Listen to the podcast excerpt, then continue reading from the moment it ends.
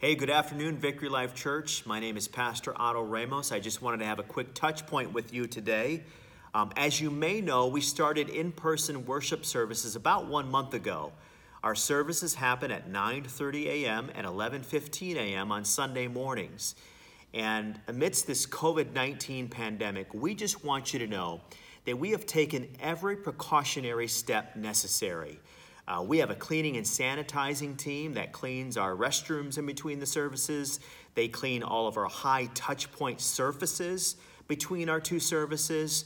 Uh, we also use alternate rows uh, between our first and second service. Uh, we use both our north and south sanctuaries to effectively spread everyone out so that everybody is appropriately socially distanced.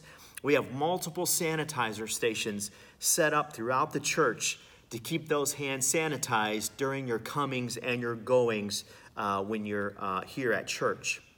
And you just need to know we have taken all the steps necessary to make sure that you are safe, healthy, and secure when you come here to church on Sunday morning. Because when you enter this place, we want you to enter this place having no fear ready and prepared to have an encounter with the living God. So look, I hope to see you on Sunday morning. As I said, we meet at 9:30 a.m. and 11:15 a.m. You don't need to register, just show up. And uh, you're going to have a great experience with us if you come to worship. May I leave you with a final thought? You know, in the book of James, it says that when we draw near to God, that God will draw near to us.